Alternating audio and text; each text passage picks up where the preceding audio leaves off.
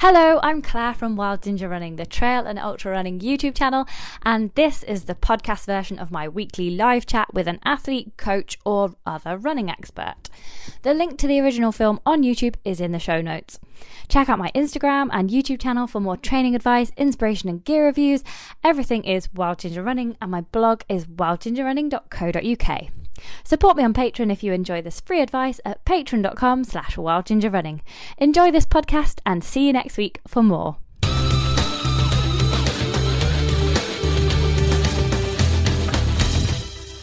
Good evening and welcome to Wild Ginger Running Welcome. with a Scotney takeover. um, now, so we we have a confession to make at the start of this of this podcast.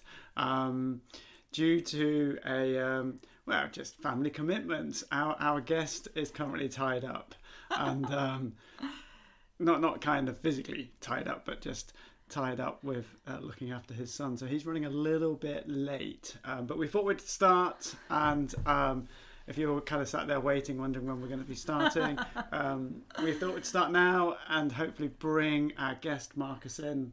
The another Marcus. Another Marcus, not me.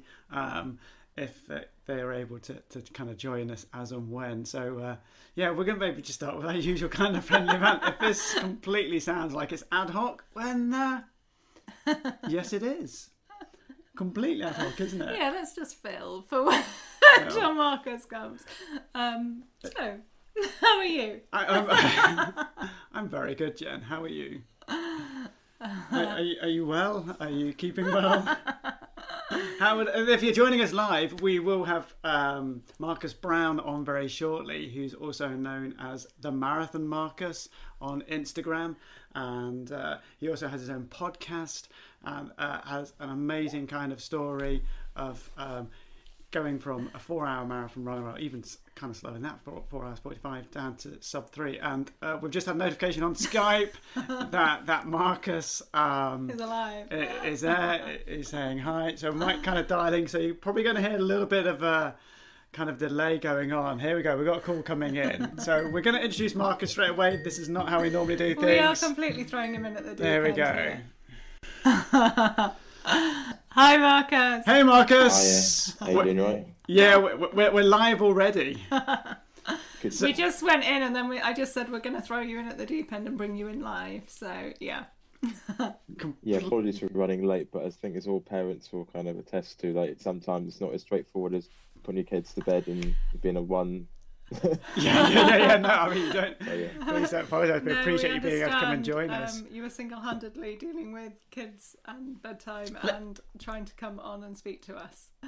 So let's let's bring you on to those who are joining us live on uh, on YouTube.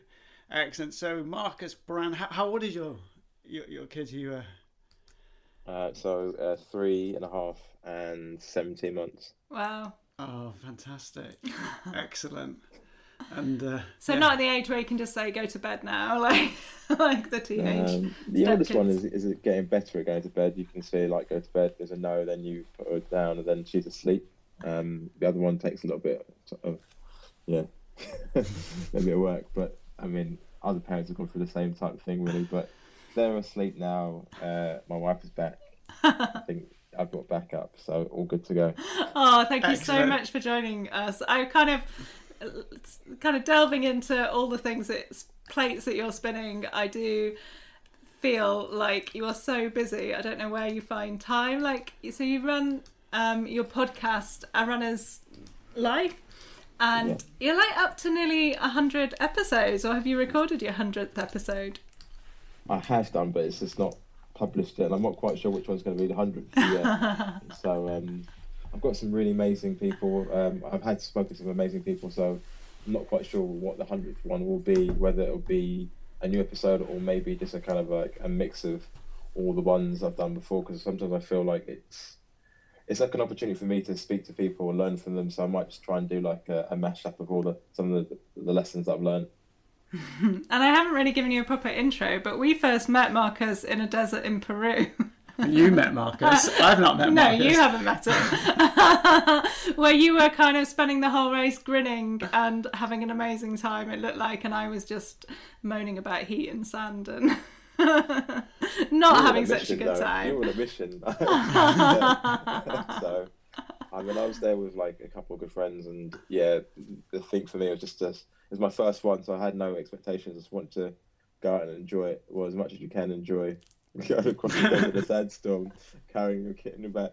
Like- I mean, it was a stunning race. Uh, I've we've got, never we've got a seen. picture. We have found a picture on your. Uh, Oh yeah, we, uh, I haven't even warned you that we stole some photos off your Instagram. So we've got a um, picture of you, and I know where that picture is. That's at the bottom of. Did we call it the Great Dune? I'm not sure if anybody else called it that, but um, it was huge, and it was just like it's so soft the sand that every step forward you just slid back down like it was just impossible to get up but you're grinning Yeah. obviously at the bottom of that so that was probably the first day i think we we went up there that's always happens though when you see the photographer. I mean, all the pain goes away, and you spot them, and you start smiling. no i saw you So, um, smiling on every occasion that sound was really tough though. You like you're saying, like it, the soft bit, then you sort of learn towards the end that you sort of walk in like other people's footsteps. Yeah you know, yeah i learned that on the on the dune as well that was definitely a good Yeah. tip At the top, you're just like, why do you not tell me at the, at the bottom?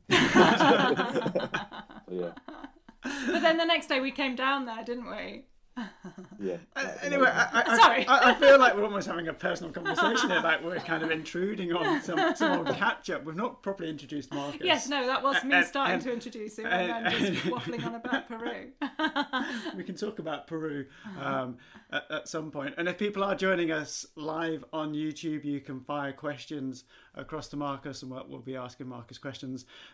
But so how c- could trying to think of a, an appropriate kind of title. So you're known as the Marathon Marcus on Instagram, and you have quite a large presence on Instagram. You've got quite a few followers there. You're quite active on there, really kind of great at encouraging people. You do a podcast, you're a marathon runner, kind of bit of trail running, maybe venturing into kind of MDS kind of stuff.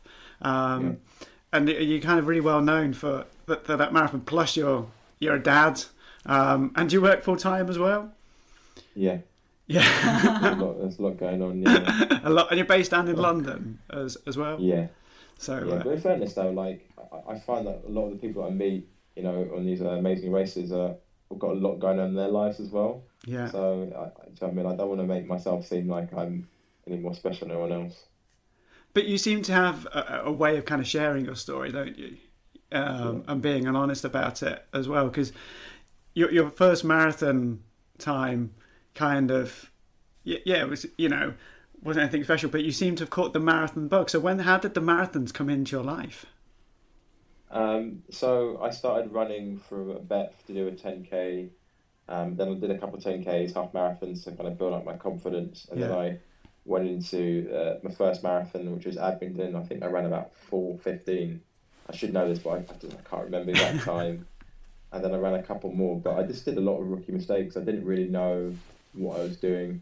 I'm not, I'm not trying to say that I know 100% now what I'm doing. I, I think I just know a lot more than I did then. Yeah, I think because you're always learning from each race. So yeah, I kind of got into the butt. Well, it sort of bit me, and yeah, I've been trying to.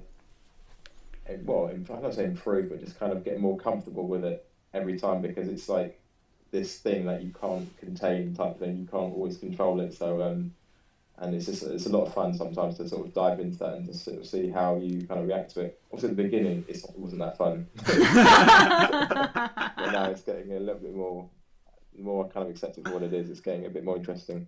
Uh, what what year was that that you first did Abingdon then?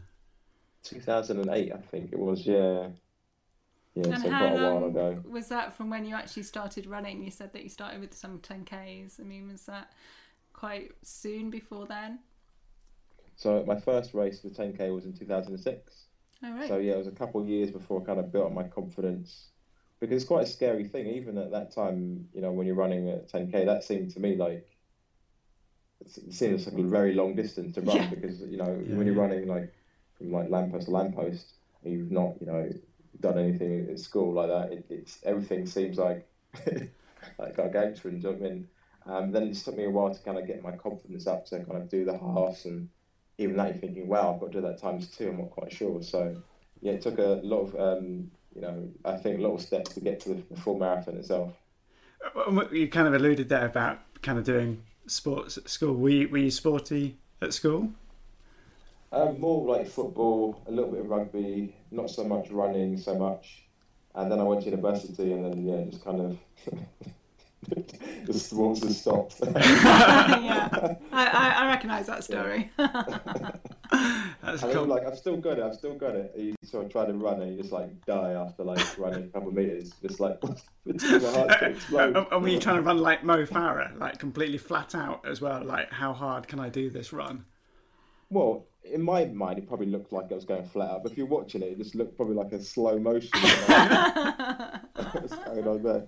But even when you're running a marathon at the end, you sort of think you're going full out, and you're just like, no, no, it's still coming. So it's- Yeah. it's like- Yeah, yeah. So, so, so, I I mean, so a lot of people when they start 10k running, that they either kind of stick at 10ks for quite a while, or you know, do 5ks. So, how come did you go from 10ks to, to marathons in- in two years? Was it just the, the challenge of the event? Yeah, it's more the challenge rather than the time because I didn't have a, a running watch for quite a long period of time. I don't even in my first London marathon in 2010, I didn't have a running watch or a train with a running watch. I was just basically using my, my phone to I think work out the mileage and whatever it was. Um, so I wasn't really doing it for uh, trying to get fast. It was just more the accomplishment of just doing the marathon and what that represented. I think that was the time when I don't want to sound old, I'm not that old, but I think when marathons seemed to be quite impressive when you told people at work. Now no one really cares. I like, well, I do a marathon before I came to work. Oh. All right. and what was it about doing the marathon, or how had you been inspired to do that? Was there people that you knew that had run marathons, or was it something else? probably most likely the London Marathon, watching it on the BBC. I think was mm. probably the big inspiration because I think before you looked at marathons and thought, oh, those people don't look like me. Um, just obviously from colour point of way. I know people say, yeah, but you've got like you know the Ethiopians and Kenyans, but I'm not.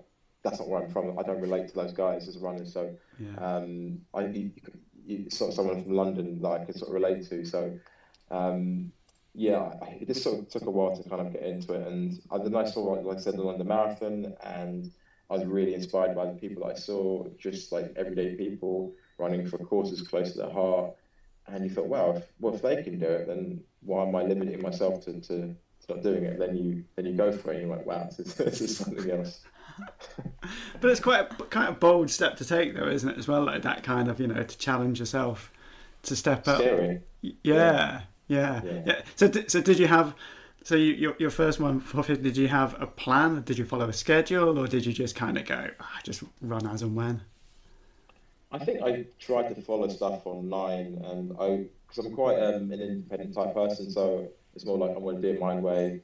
And also there was a kind of um, naivety as well, running thinking, oh, coaches are for other people, not for me, type thing. So I never thought I was, you know, that was for me. So I was just trying to do it myself. Um, so I kind of, you know, fumbled my way through it, and you know, did all the rookie mistakes, got injured, not didn't really. But then you don't know what you don't know. And um, I think when I started working with my coach, obviously later on, then it kind of helped um, just get to where I needed to do quicker than obviously doing it by myself. So, what were the was sort of mistakes that you made?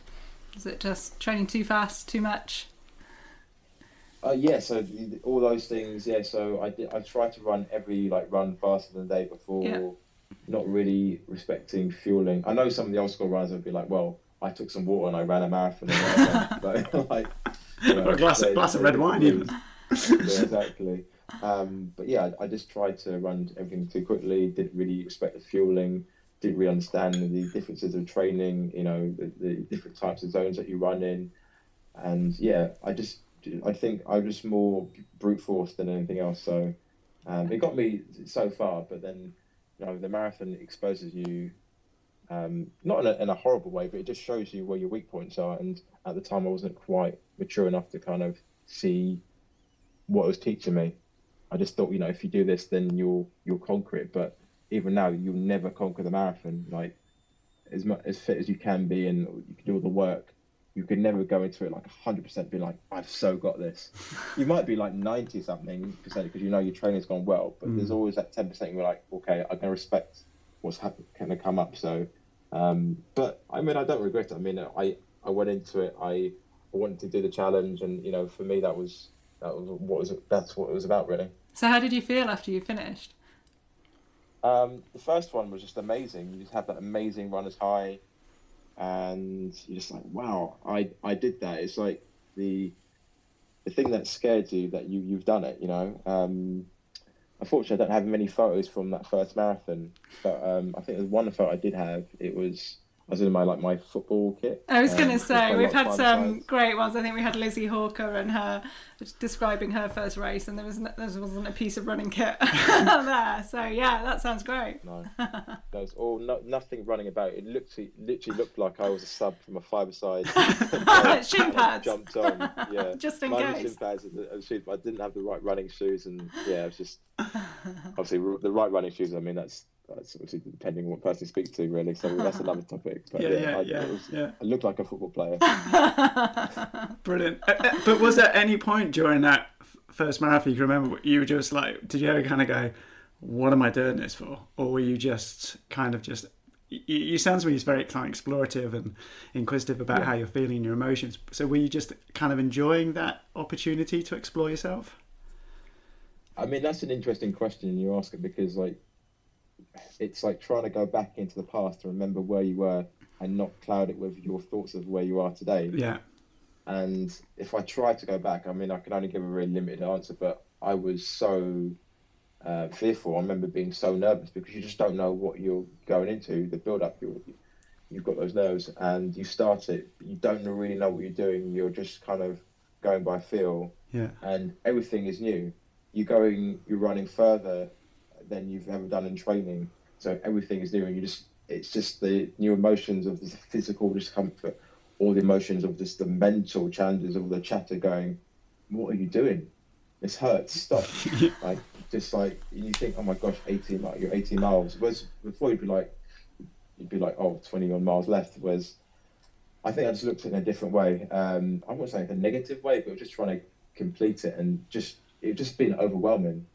You're trying to like eat this massive meal and like you know you're not breaking up. Whereas now I kind of look at it slightly different. I try to break it into smaller chunks. Um, whereas then it was just very overwhelming and just everything's you know experiencing for the first time. But then you did it. do You in did it again. Like, how soon did you sign up for your next one? I think it was probably the following year, and Okay. that one was I think I ran that slower, but um, and but I never really kind of improved because I was just really going by sort of brute force and Mhm. Not really respecting the the process. And like sometimes people say to me now, like, "Oh, what are you training for?" And I'm I don't want to come across like I'm being arrogant, but you're always training. You're always in some sort of state of some sort of cycle. As before, I was mm. just like, "Oh, I'll just run for three months, four months, then I'll stop." and I'll get back into it. And that's what I was doing. I was making a lot of those, same mistakes, but I just didn't know any better. I thought you could just jump into it 16 weeks. And just kept repeating the, the cycle of pain so often. And just, and you think at some, at some point you've got to learn, but it's like, no, just keep trying to like force it through. Like you kind of think like, I'm to, like, I'm to dominate this thing, but it's not something you dominate. It's, it's something that really humbles you. And I think I, it took me you know, a long time for me to kind of really respect the distance and to take it a bit more seriously. And were you doing all that on your own, or did you have kind of a running club or friends that were runners at the same time? Yeah, so for me, when I grew up, I mean, running wasn't really that encouraged. It wasn't something that my friends did or my parents were into. So I know people would say like, "Oh, it's a running club" and things like that, but it wasn't something that was part of my uh, my background and and something I didn't really feel comfortable doing because it didn't really this wasn't something I grew up grew up doing. So um, even now, it's kind of I still kind of don't really you know run within in a, a running club. I've got people I run with and uh, do tempo runs and you know got a coach and things like that. But it's at the time I just didn't have that that that help and that access really. So how soon was it then when you, so you said you got a coach? So how soon was it that you decided then that a coach was the solution, maybe to kind of stop doing the self harming and maybe kind of yeah, definition of madness is doing the same thing over and over again, isn't it? The same result. So kind of breaking out that cycle. What point did you go? A coach is what I need. Okay. So probably my first London marathon, I'll probably got to give a bit of a build up. So my first London marathon, I ran it in 4:55, and I made like all the mistakes um, that you could do. I mean, I was, you, you know, it's like when you first run London marathon, like so busy, congested, and I was just dodging and weaving, sprinting past, and just and I just blew up spectacularly, and I just paid for it for the rest of the, the marathon. And then towards the end of the year, I got a place to run Berlin. And this is the time when you could just enter Berlin. not just like first come, first serve.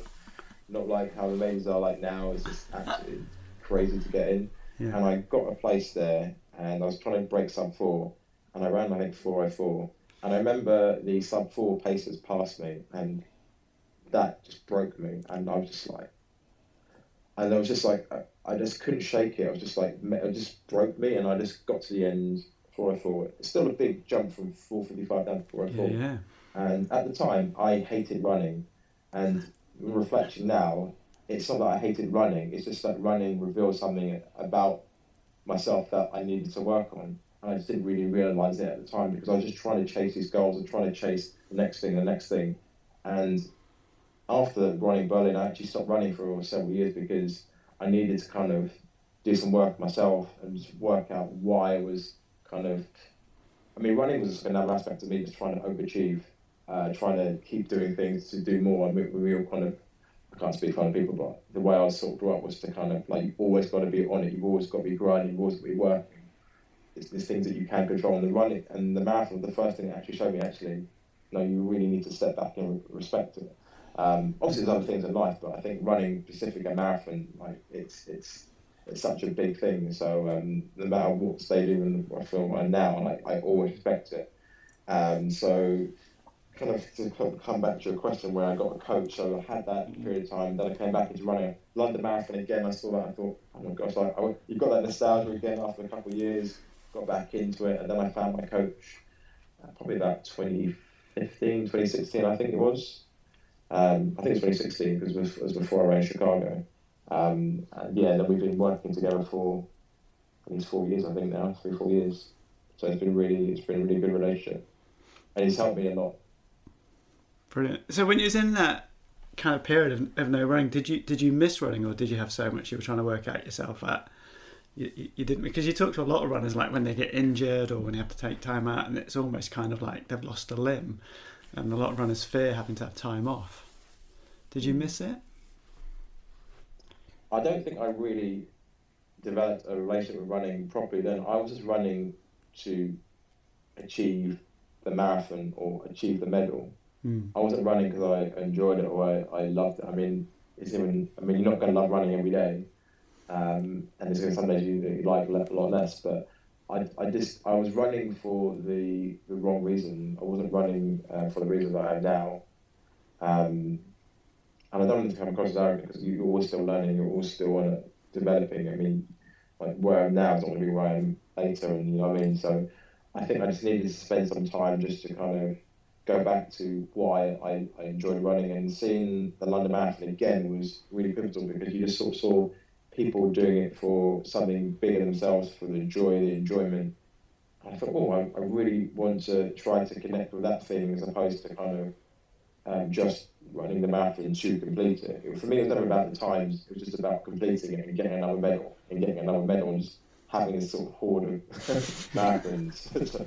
so I don't know if that makes any sense at all. Yeah, yeah, no, it's yeah, no, it's, it's just yeah, really, really interesting because you speak to some runners when they're injured or having to have time off and stuff like that, and it, yeah, they seem almost kind of mournful or they kind of seem really aggrieved that they can't they can't run. So it's just interesting, yeah. you know, to meet a runner who's taken that time out and not been like, yeah, no, I really missed it. Uh, but it's like you say, your motivation for doing the, the running or doing the marathons um, was in some respects not always that that that that kind of healthy. So you started working with a coach. Yeah. And um, was it kind of like a complete revelation? A, a kind of like, well, this is you know, was it a very different way to how you'd been running previously? Yeah. So it was structure and it was a little bit of mindset things as well. And yeah, I mean, the, what you spoke about before with like runners getting disappointed about injuries and not running. i have gone through those periods as well, but I feel like even with recent injuries, I've learned to kind of manage that a lot better Mm. and be a bit more, I guess, balanced about this where, where you are in relation to things, and you know, just trying to do the best of what you can and where you are. It's not always easy, but you know, at the time you kind of think it's your everything. But I guess to kind of answer your question about my coach, we kind of really went back to basics in terms of learning about why you run certain paces and how long you run them for and what the purpose is. I was always asked questions like, why are we doing this run? Why are we not doing this? Why am I not doing more miles? Because the thing is, you look at other people and think, oh, why they're doing 60 miles a week? Why am I not doing 60 miles a week? I could do 60 miles a week. You secretly don't want to do 60 miles a week. You don't want to do 60 miles a week. And so, um, yeah, so it was really good to kind of get that um, understanding, deep understanding, because although you can do it yourself, you know, if you're working with someone, you just get that information a lot quicker. Then, if the ration doesn't work, then you haven't really lost anything because at least you know one way that doesn't work for you. But you know, working with my coach has been really good, and even just the mental stuff as well, um, in terms of just how you see workouts and injuries, and just being able to put things into context. It's like sometimes at the way at the beginning you'd be like, oh, I've had a bad run, so that must mean this or must mean that. But now it's just like you see it in a bigger context. It's like, okay, how did that session go? Um, what factors were involved? How did the week go? How did the month go? What good things did, did you learn from that? Like today, um, I did a run today. Um, if I would had done the same one probably two years ago, I would have had a completely different impact. You know, just different thought process about it. But I was able to kind of think, okay, these are things I do really well, and now we parked it and we moved on. So um, whereas before it'd be like something you'd be like, oh, but it doesn't mean like I don't care about the workout. It's just like you you can't hold on to these things because the same thing is like if, if something goes really well and you hold on to that, you know, they're kind of they're kind of like both imposters really, like the good and bad. You just really have to now. You just have to do the best with where you are right now. Yeah, yeah, definitely. So if there's some weird sighing or snoring, we have Sherlock, The beagle. the beagle, in between us. Who you're grateful that it's, you can only hear him because he rolled in fox poo earlier this morning and he still stinks, even though he's been in the bath. Um, but if there's some sighing and snoring going on, it's not me and Jen zoning out. It's, it's just the beagle between us who's kind of getting himself comfy um, a, a minute ago. So yeah, sorry, I lost my, my trail of thought there. So getting back well. to your kind of marathon journey, we've got that you kind of had these horrific ones or not so great ones. You took some time out, but then you came back and started working with a coach. So Yes. how did those times um, come down to what we know that you can do now? Hmm. Um, and what period of time was that? Gosh, that's a good good question. Um, so there was quite a period of time. So I think from about 2017 onwards, it's, it's things started to improve. I'd say. So I was getting down to like the low, well, 330s, and then working my way down to kind of sub three. And It took me a while to get to sub three.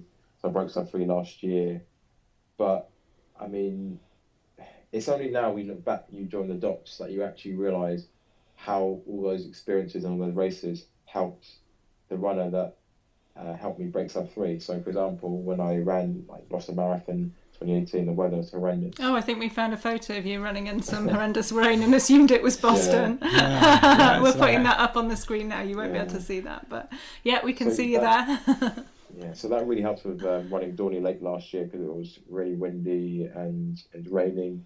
Um, and even like running London, and you know, the first time I ran London, I like I said, I felt just like I felt weak because like you get these thoughts that go, "Stop, you can't do this," and then at that time, I was just like, "Okay, you, you must be right." but now, when the thoughts come in, and especially the races, not all the time, but you can just you you entertain a little bit more. You're just like, okay, cool. So you think this is what the case is, and then you just have a little bit of back and forth. Sometimes you can just shut it down. Sometimes you just have to let it stay there. It's like a guest coming to your house, and you're just like, okay, give them some drink. I'm gonna leave soon. You know what I mean? Then they leave, and you're like, okay, cool, good to go. But, like, all those marathons and all those races, like now I can look back and be like, even the ones that really sucked, I'm like, actually, I've learned so much from them. And it's funny when people go, oh yeah, but you look so strong and you, you do all this sort of stuff now. That wasn't something I, I didn't read a book and be like, oh, now I'm mentally strong. Do you know what I mean? It's just like all the experiences and all the training as well. I think that helps make you um, just a lot stronger. I mean, for me, but some people get it quicker. Um, but for me, it just took that period of time to, to, to get where I am now, and I'm still learning, and it's still going, and it's still a, an ongoing thing. So. And you're talking about how your motivations had changed, but obviously, mm. like we're like, "Ooh, you got your sub three marathon and things," but that must have been yeah. a goal for you. Or are you saying that that wasn't the main goal, and you had other reasons for doing the race? So it's a good question. So I think uh, time goals are really good, but at the same time, they can't be your main why because it's going to sound really wishy-washy. I just want to give some context because if your goal is just a specific time and you're training that time, potentially you could be limiting yourself to how fast you could go. So you have to have the goal in mind, but not be like that is my everything type thing. So I had that in, in mind, but then you're still thinking alongside that, every day I'm just going to go out and run my best and see what my best looks like, and see what happens. And then it's these, kind of two paths sort of concurrently going along the line, and then once you get closer to the marathon, you you know you're trying to work to be better, then you're trying to work towards this goal time, um, and then you kind of see where you are. Sometimes like just letting things happen as they as they go, as following the, the program, you might be further along. So it's kind of a balance between being like, this is my time goal, but then obviously let's just see how good I can be. Sometimes you might not, you might be further ahead than you think you are. and You just have to kind of check back and just run where that is. But I think you have to have like different whys, uh, you know, for different days. I mean, every day you're not going to get out of bed thinking, I can't wait, like, you know, sub 650 pace. I mean, like, I can't wait to do that today. Or, I mean, sometimes it's cold, it's tired. That's just not enough motivation, you know. Yeah. We've all been there. You get up in the morning, go training. I think for me, some of the hardest runs are the runs after the, the workouts because, like, your legs are just, like, dead. And in the middle of winter, it's cold. It's like, oh, man those are the tough ones. So you have to have a different re- why for different days. And, yeah. Um, I think they that's okay that they can change as well. Uh, I don't think they stay static. I think because you know you change as a person. Yeah. So, but also you've got to enjoy it though. Oh, oh yeah, massively. Yeah, that's a key motivator, isn't it? Especially as you say in the winter, um, still trying to find the enjoyment and the fun in it. But so you you ran four fifteen, but was there a certain point then when your coach said to you, "Look, Marcus, I think three thirty is definitely on the cards," and then three was it kind of the way the training was developing in something like maybe what certain tempo runs you was doing, you could see your pace coming down, and certain efforts that you actually were then starting to think because a lot of people will tend to either just pull a number out for the marathon or will then just kind of go, well, this is where I'm probably as a runner, and that's yeah. gonna, you know three thirty is my a kind of stable yeah. point. That's where I'm going to go. But to kind of like take an hour and a quarter off, and well, even more than that, and go sub three, that's really kind of exciting in that kind of time period. But there must have been a point where your coach must have said to you, "I, th- I think you can definitely do three thirty. Or I think you can definitely." Or was that something you were discovering for yourself? It's a really good question actually about just other people's influences and how it can either uh, push you forward and limit you. So before talking talk about my coach, I had a coach before I think, very short period of time. And he got me to do this uh, training fitness thing. And he worked out, he's put his stuff in a spreadsheet, went, da, da, da, da, print it out, went, okay, based on your times, you should probably run like, your maximum would be like a 350 marathon or 140 half and these sort of times. Like, okay, cool, that's my limit. And and then I started working with my coach, and he remember he see me run, and he was like, I think you could run like way under three hours. I was like, what? like, what are you drinking? Are you smoking? I was thinking about my old coach and thinking 315 yeah. was my limit. Yeah. Um, so sometimes it's really cool that you know you meet someone that sees something in you that you don't see in yourself, mm. and he's kind of like helped sort of take that limiter off. I'm not saying I've gone completely crazy. I'm like I'm going to be doing you know. Um, I, I don't limit. myself, I mean saying something completely ridiculous, but sometimes we can limit ourselves and we just need to dream big. And it's like something like, like Patti Dillon, I spoke to in my podcast, first woman to break sub 230 in a marathon. And one of the things that she says, she says, encouraging people is like, just dream bigger. Because even when she was competing, she's like, there's things that I did that limited myself. Um, I just think that that's when I go back to like I talked to you before about having the time goal, but also being in the moment to be like, how good could I be? Yeah. Sometimes it's about pushing that needle further forward as well. Um, I think you know rather than kind of being limited by the time because when you think about the times, they're kind of arbitrary type things that you know when we, think about like why is sub three important? If you think about it, why why is that important? If you go back to the, the, the marathon distance, like why is it twenty six point two? Because obviously you know you know the London Olympics because you know royal family wanted to see us run that two hundred and five yards, but before it's like twenty six miles or twenty five miles. And Yeah. all these sort of things that we, we do without really asking why we're doing it.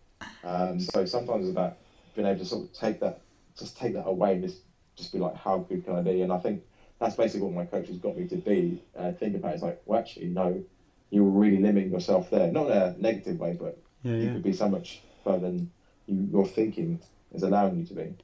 But that must have been quite motivational as well, though, to have a coach to say that that you know, not like we're kind of saying it. It's good, to, you know, we always want our egos inflated, but that Yeah. must have kind of put a bit of a, a spring in your step for a couple of weeks, or even when you start hitting the hard sessions. Were you were you using that as a motivator, or were you just kind of like that kind of helped you in that relationship if he has this kind of idea of what I could potentially be doing?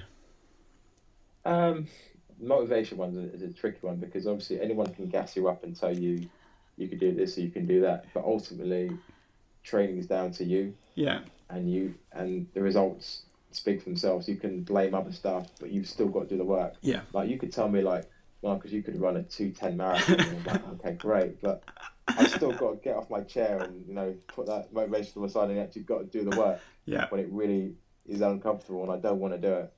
So it's great that for me, yeah, it's great that someone believes in you. Yeah. And then, then I think it it definitely unlocks something in myself because you have to have that drive and that will to, to want to do it. And you know, it's kind of helped re unlock something that was in me because before, like I said, I was was in the marathon, but I was kind of really harsh to myself. I was like, I'm weak for having these thoughts. Like you should not have them, but actually the weakness is not having the thoughts. It's just like thinking that, that that's the truth. You're just like, actually, this is a complete lie.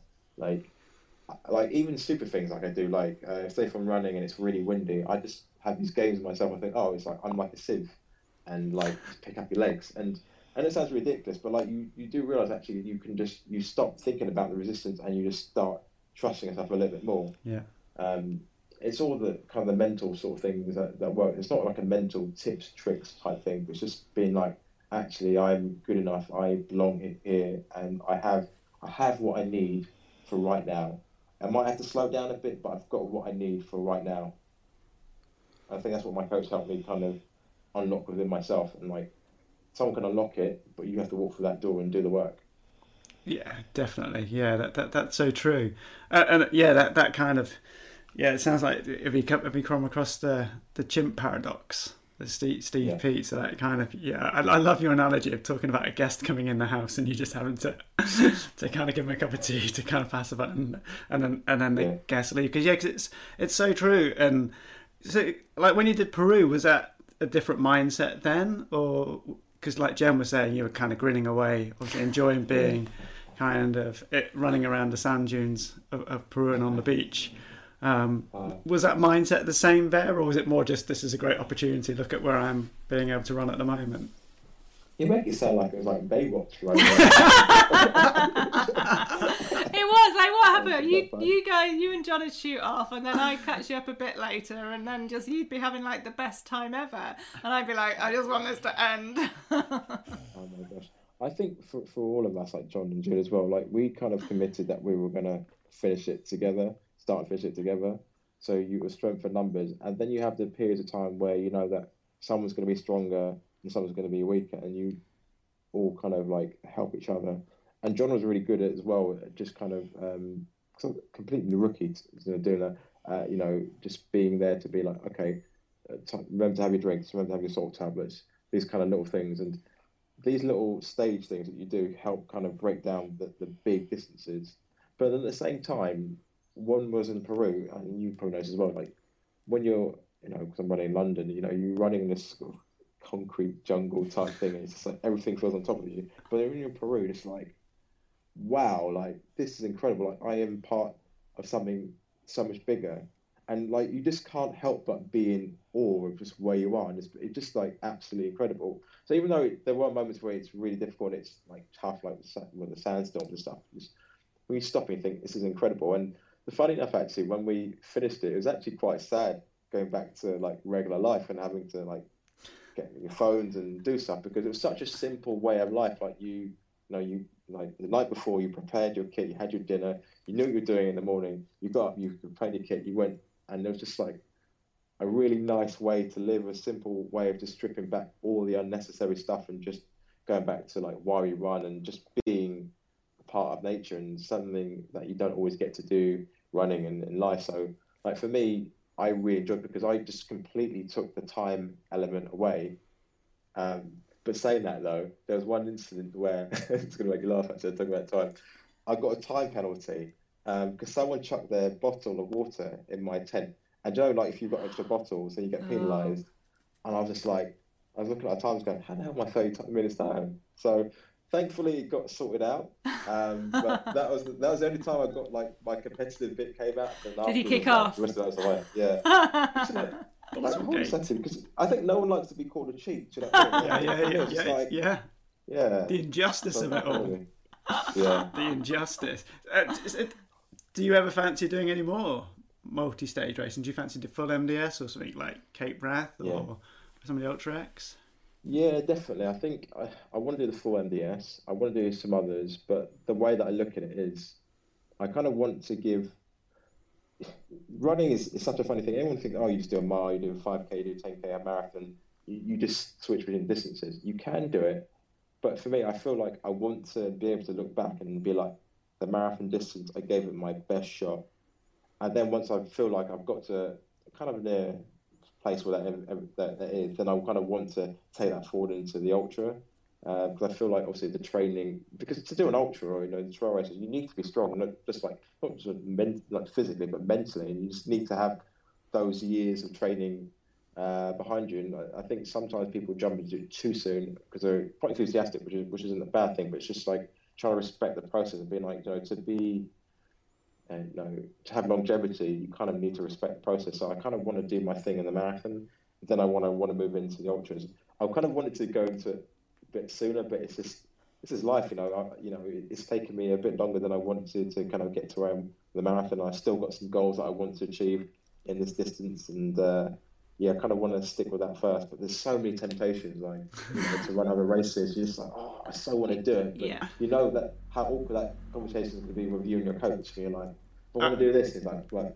You said you want to do this. Uh, uh, oh yeah, I, I, mean it's a conversation we have with yeah, lots of our athletes, and we kind of almost feel a bit bad, kind of cutting people's race calendars down for you, especially for ultra marathons, because you just can't, you know, how long it takes to recover from a marathon, um, yeah. ultra marathons. So what? So what's your? Are, are you uh, able to say what your goal is with a marathon? Do you? What's your ultimate? Is it two ten? Are we talking two ten there? Um, or, or maybe around two ten questions would be asked.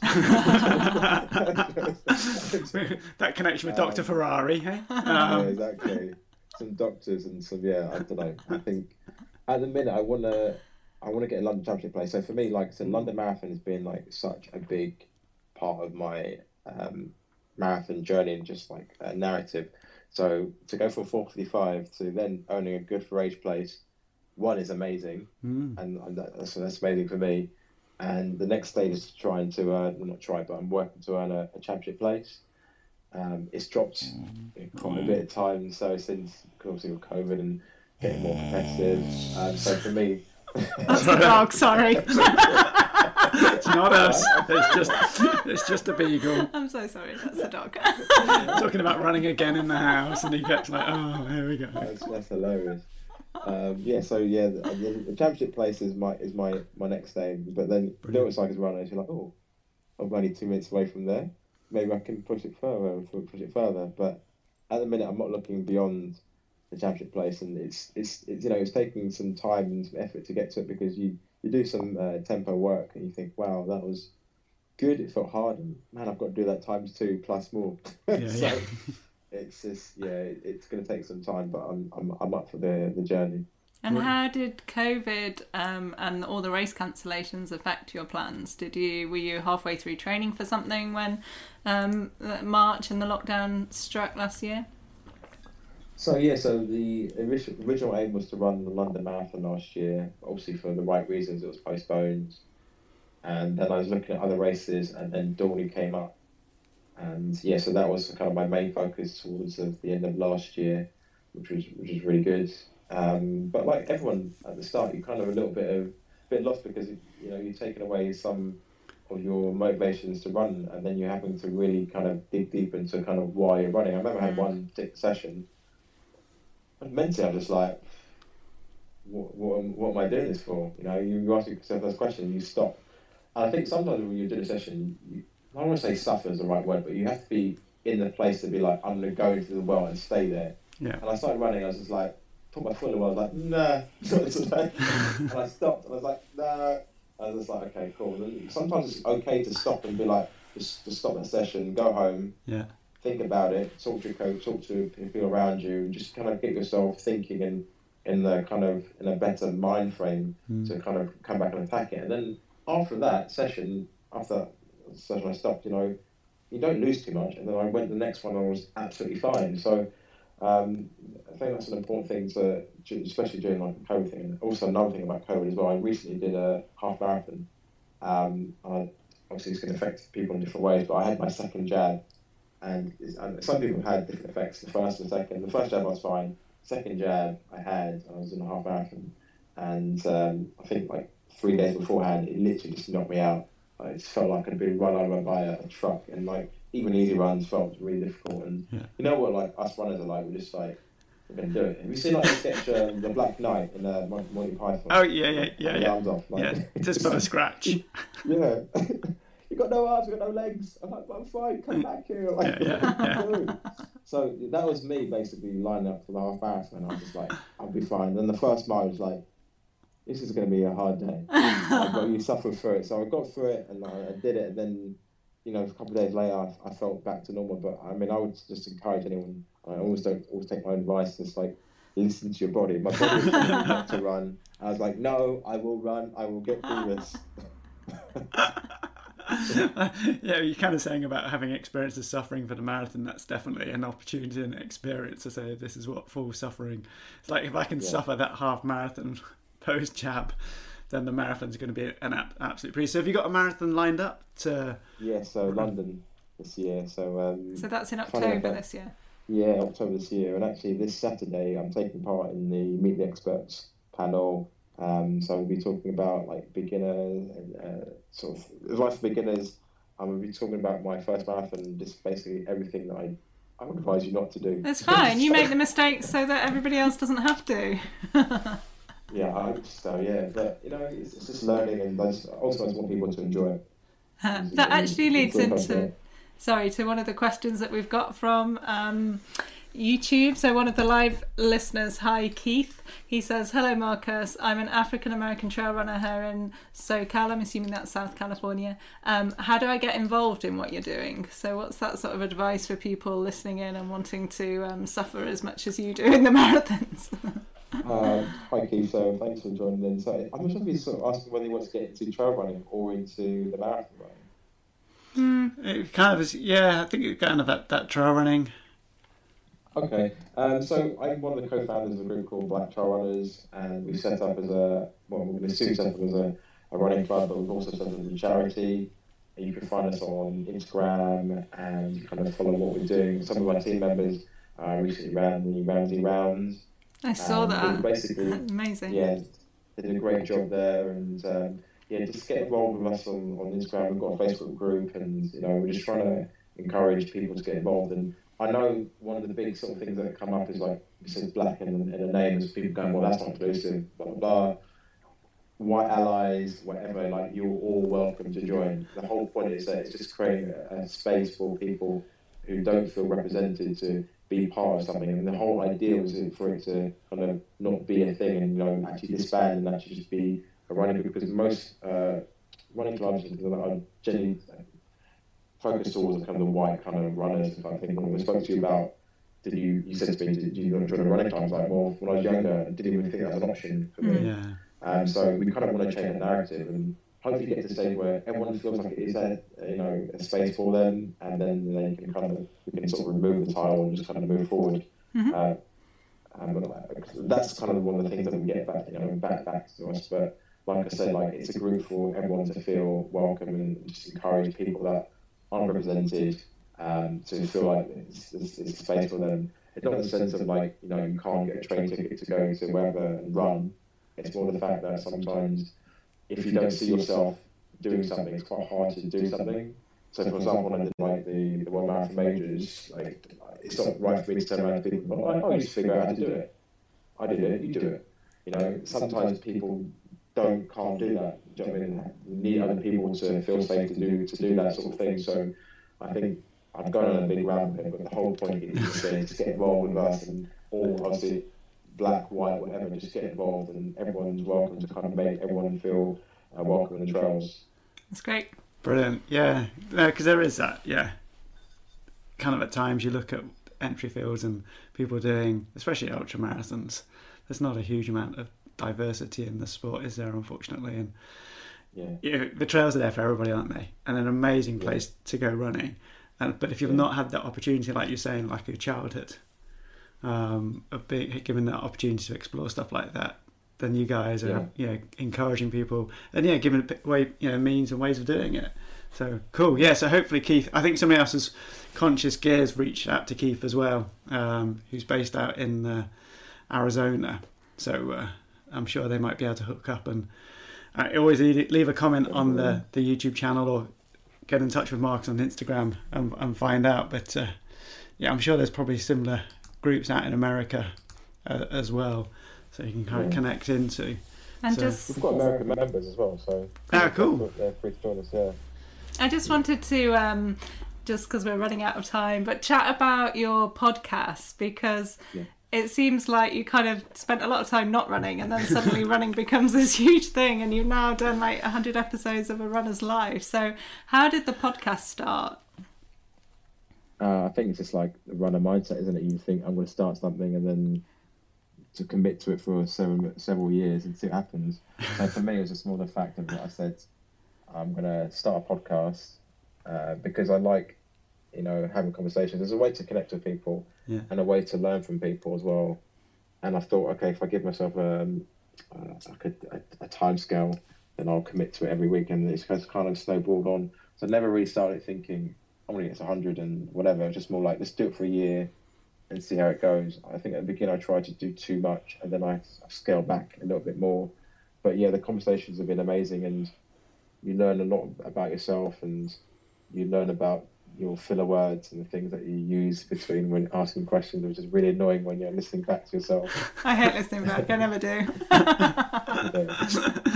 It's I, like, I, I hope amazing, he's not it's taking amazing. notes on Like, after It's the not words. amazing. It's not amazing. Stop saying it's amazing. It's not amazing. So, I mean, well, I would describe your podcast as having um, quite a broad mixture. It's kind of got elite runners, but it's got some just what we'd look at as ordinary runners. It's got runners with a story. Is that how you set about with the podcast, just getting that mix?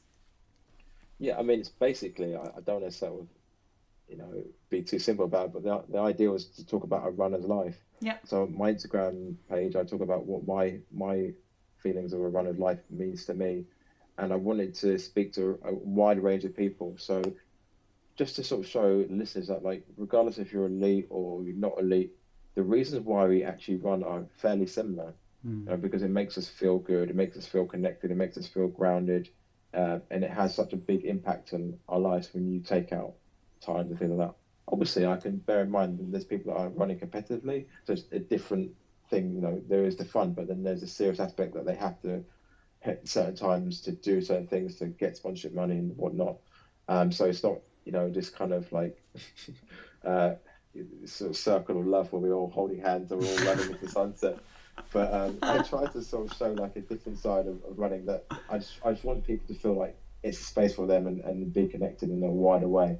And yeah, I just learned so many lessons from people. And a lot of the questions I, I do ask aren't really sort of focused on.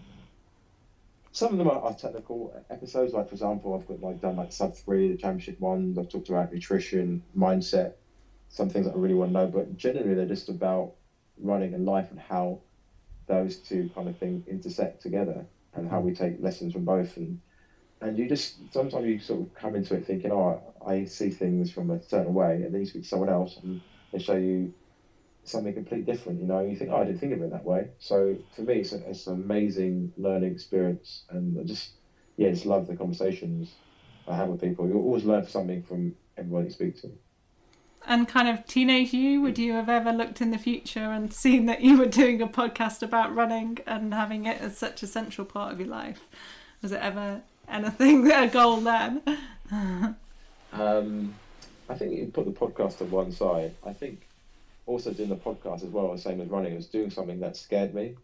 So although I'm, people might say, "Oh, you speak quite confidently and you come across like this," I had this thing of just like like sound my voice and speaking in public and know, that. So I was like, "This is ridiculous." So it's just about also doing something that scared me.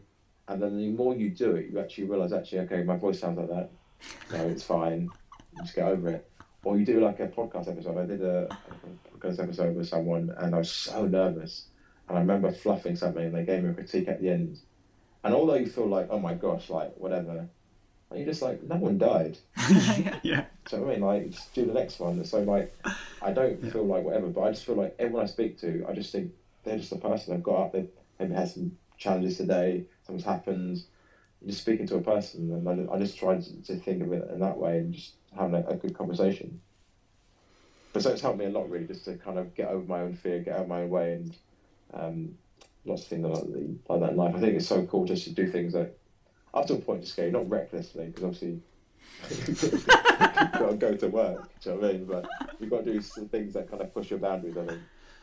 Yeah, brilliant. Uh, uh, uh, talking about kind of that, that kind of interact with. What about does, does your family? I mean, obviously your kids. One of them's only seventeen months, so, but does your three-year-old? Do they kind of join in with the running? Does you, does your wife run as well? Are you kind of is it like a, a running family, or is it actually this is just daddy's hobby, kind of in inverted commas? Yeah. So my wife is probably more of like a team sports person, and I'm more of like a, a lone wolf I think. So I, I can do team sport, but I prefer my own space. So like for me, running and that kind of thing is perfect. So Yeah. she supports me in that. Um, the kids are quite young, and for me, I, I'd never want to, to be like trying to force them to be like a mini version of me because they're not. They're their own people. I'm just like just helping them find their way for what they want to do in their life. Mm. If they want to run, they run. Um, you know, when I go out to the park with my daughter and she runs, you know, that that's fun, and she, you know, I try to make it fun as possible.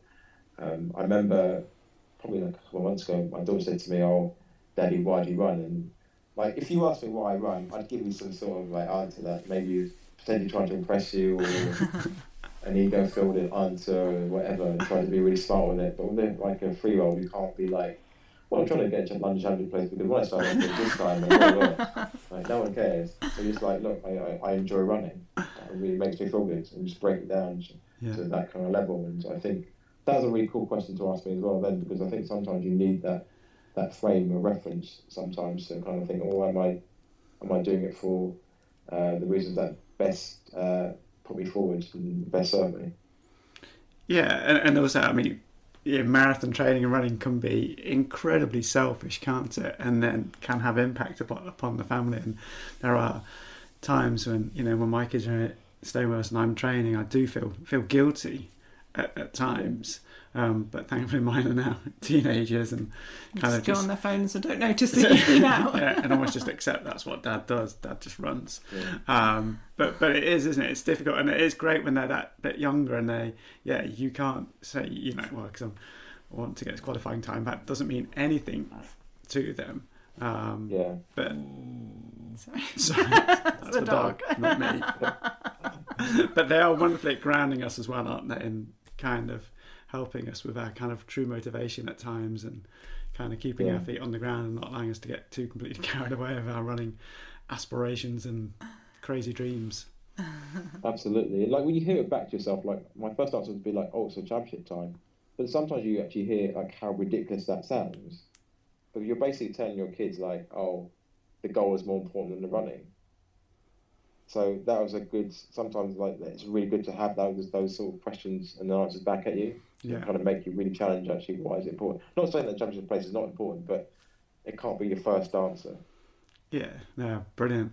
Excellent. Fantastic. Oh, well, it's been superb catching up with you. So keep an eye out for you getting championships. So all set for October.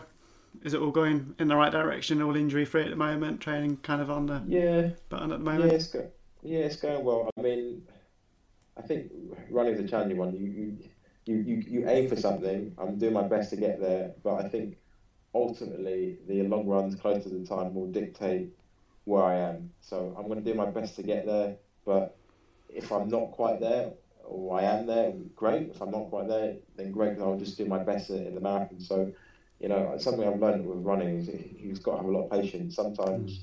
you don't get to where you want in the time you want. It took me four times to break sub three, so I've got a lot of patience.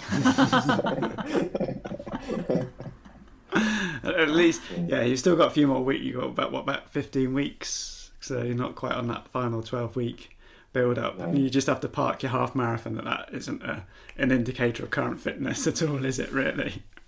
Well, on one hand, it is because, like, if you think, like, for me, like, if I the day I felt like a three out of ten, and to run the time that I ran as a three out of ten, I was like, actually, that's actually not bad. Oh, right. Okay, so it wasn't a complete car crash. if- Yeah, if you if you reframe it like that, I mean, like, so, like, the time that I ran, a lot of people would say, yeah, that's amazing, and so I mean, I think it's cool, but I, and I never want to come across as big headed.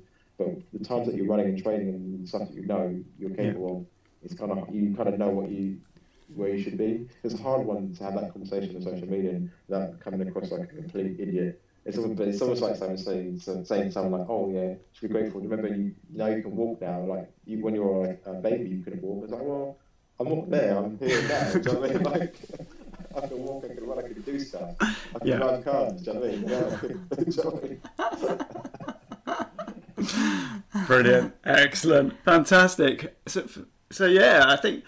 Have you got any questions? So should we? Can you give it? So if somebody is lining up for for London and they've got a summer of training ahead. Yeah. Um, we've we've kept you for an hour already, so we'll, we'll try and start start wrapping up. Um, but what one tip? So somebody's kind of say. Uh, don't want to kind of spoil all your tips from your talk you're giving on at the weekend. Maybe, maybe that's what we should say. Is like if people want some top marathon tips, they should kind of join in on the the London Marathon webinar at the weekend. Because I was going to ask you if you could share maybe one tip that you would give somebody who's training for London or for their first marathon this year. What would be the one Yeah. piece of advice would you give them? So this is a question I ask people on my podcast. Like, what's the one thing that you did to get to a certain time? When I I'm throwing that, it at you this that time. It's not a fair question to ask because there isn't really one thing. There isn't like one secret. There's no one workout. There's no like one piece of advice to give. Like, oh, now I've passed this on to you. That I could go forward and do stuff. It's all the little things that like that all matter. That all add up. Like just Yeah. the consistency. Um, like life has happened, so sometimes you know might not get the right sleep, but you try to do the best you can. Try to eat, you know, the right things.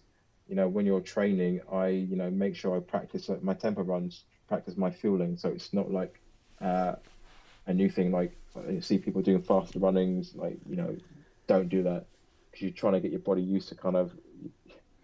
If your body gets used to that, it's going to have a different reaction when you go to a race day. Then you try to start giving it carbs. It's going to be like, what's happening here, and you're just going to blow up. Yeah, Um, also, same as like uh, you know kit. Like when I do my long runs, I tend to wear what I'm probably going to want wear on the race day. Yeah. So I just wear different versions of that, so you feel comfortable in that.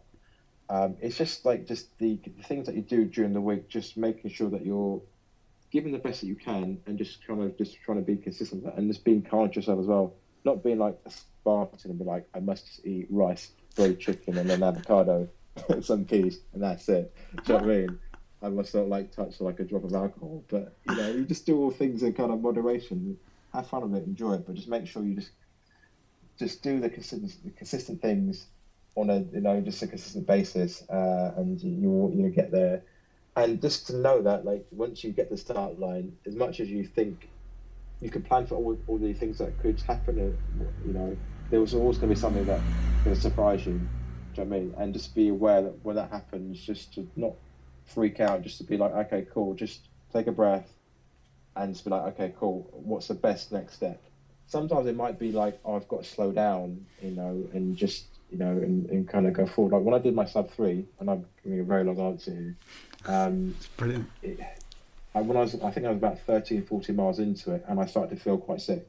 Like I started, and I thought, okay, what I can either do now is I can stop taking my gels, and I'm going to blow up at mile 20, or I can start taking my gels, keep taking my gels, but sipping them just a lot slower. Yeah. And both seem like awful options.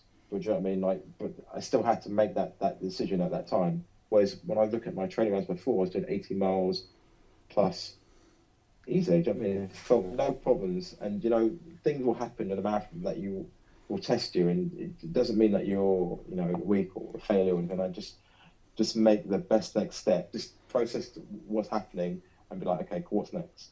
So for me, the nutrition thing was a, key example of like what happened in, in that race. Even though I, I did all these things, quote unquote, right beforehand. Brilliant. Fantastic. We got about five tips there. Yes, super, superb. So if we want to follow your next um, few months of training, where's the best place to have a look at what you're up to? Is that going to be on Instagram? Yeah, I tried to share stuff on Instagram and uh, on on the podcast as well. So I'm not really that active on Strava. Uh, I'm probably going to offend a lot of people by saying this. The only person that follows me on Strava is my coach. So I feel like, especially being on social media and things like that, I think sometimes it, you should you shouldn't share everything. To be honest, I think you've got to keep, keep some things kind of private to a certain extent. Not that I'm trying to hide the training because you know the race result tells you Yeah. what you need to know. yeah, Um, so you can't you can't you can't deny that. Uh, but for me, it's just about kind of keeping that one side of things private. And I tend to then share like my weekly runs anyways on Instagram, and I t- tend to talk about the workouts that I'm doing. I give rationale. So um, even though I don't share the exact locations, I still share like what I'm doing. So people who uh, may, might want to follow or, or learn from what I'm doing um, and want to share information and help me, you know, can sort of get involved as well. I don't have, have all the answers, so um, if there's any stuff that people want to share with, then yeah, feel free to share. And what's your handle on Instagram? The Marathon Marcus. So um, unfortunately, Marathon Marcus was taken by about several people, which is why I had to have the Marathon Marcus. it's not yours, is it? it's not. No, no, I didn't. I didn't. Well, yeah, I that just. guy, that guy, yeah. I, yeah, yeah, yeah. I, I took all the marathon markers. I took them all. I, I took the running markers, Ultra ultra marker. markers, every single thing. But I just have my own name um, on my Instagram handle. But yeah, so we'll put links down below. And your Um, podcast is A Runner's Life as well. Yeah, thank you. So if people want to kind of yeah, if they've not come across your podcast, then yeah, go and have a look at it. Go and have a listen to it. It's fantastic.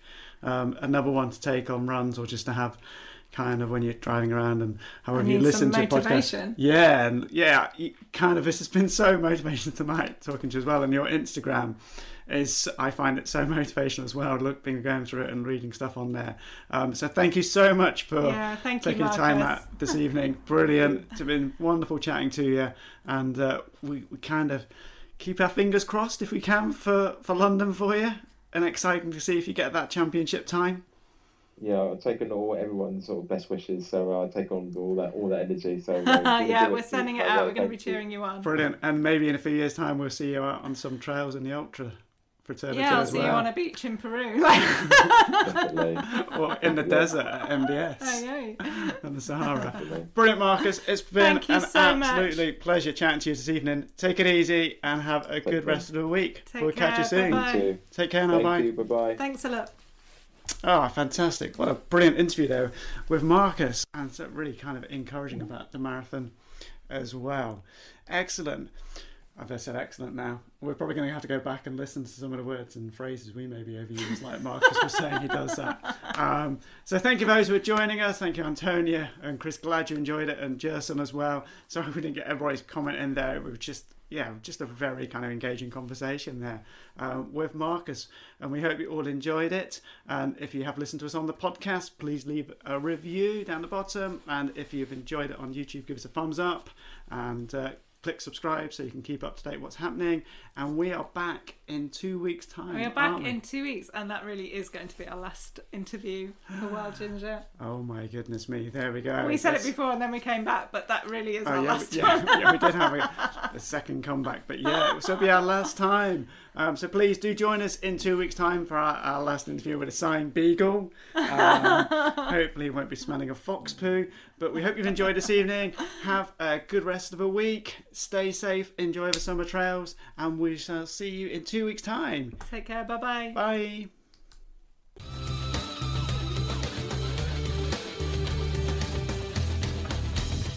Hi, it's Claire here. I hope you enjoyed this podcast. These live chats take place every Wednesday evening at 6:30 p.m. UK time on Wild Ginger Running YouTube channel. And the link is in the show notes. I just wanted to let you know that you can find this and loads more advice and inspiration and gear tests all about trail and ultra running on my YouTube channel, Wild Ginger Running. There are training tips, advice from elite athletes, top coaches, nutritious recipes, key exercises, injury prevention information, and tons of trail kit reviewed from running packs to poles, waterproofs to head torches, GPS watches, and shoes, shoes, shoes, and did I mention shoes? I've been going for a few years now, so there's a huge archive of content to help you out with your trail and ultra running. To quickly and easily find the information you need, simply type your query into the Google search box and then write Wild Ginger Running after it. Then Google will show you whatever blog posts or films I have on that topic. Give it a try. And if you appreciate listening and all the information I share on YouTube, you're also very welcome to support me on Patreon, which gets you some additional excellent perks and the chance to win some awesome prizes. For as little as the price of a cup of coffee every month, patrons get discounts, extra films, access to the exclusive Facebook and Strava groups, the chance to ask questions to every live chat guest, plus automatic entry into my monthly competition to win £400 worth of trail and ultra running gear. There are only about 150 patrons, so the odds on a win are way better than the lottery. Interested? Find me at patreon.com slash wildgingerrunning. Thanks for listening, guys. Have fun, enjoy your run, and I'll see you on the trails.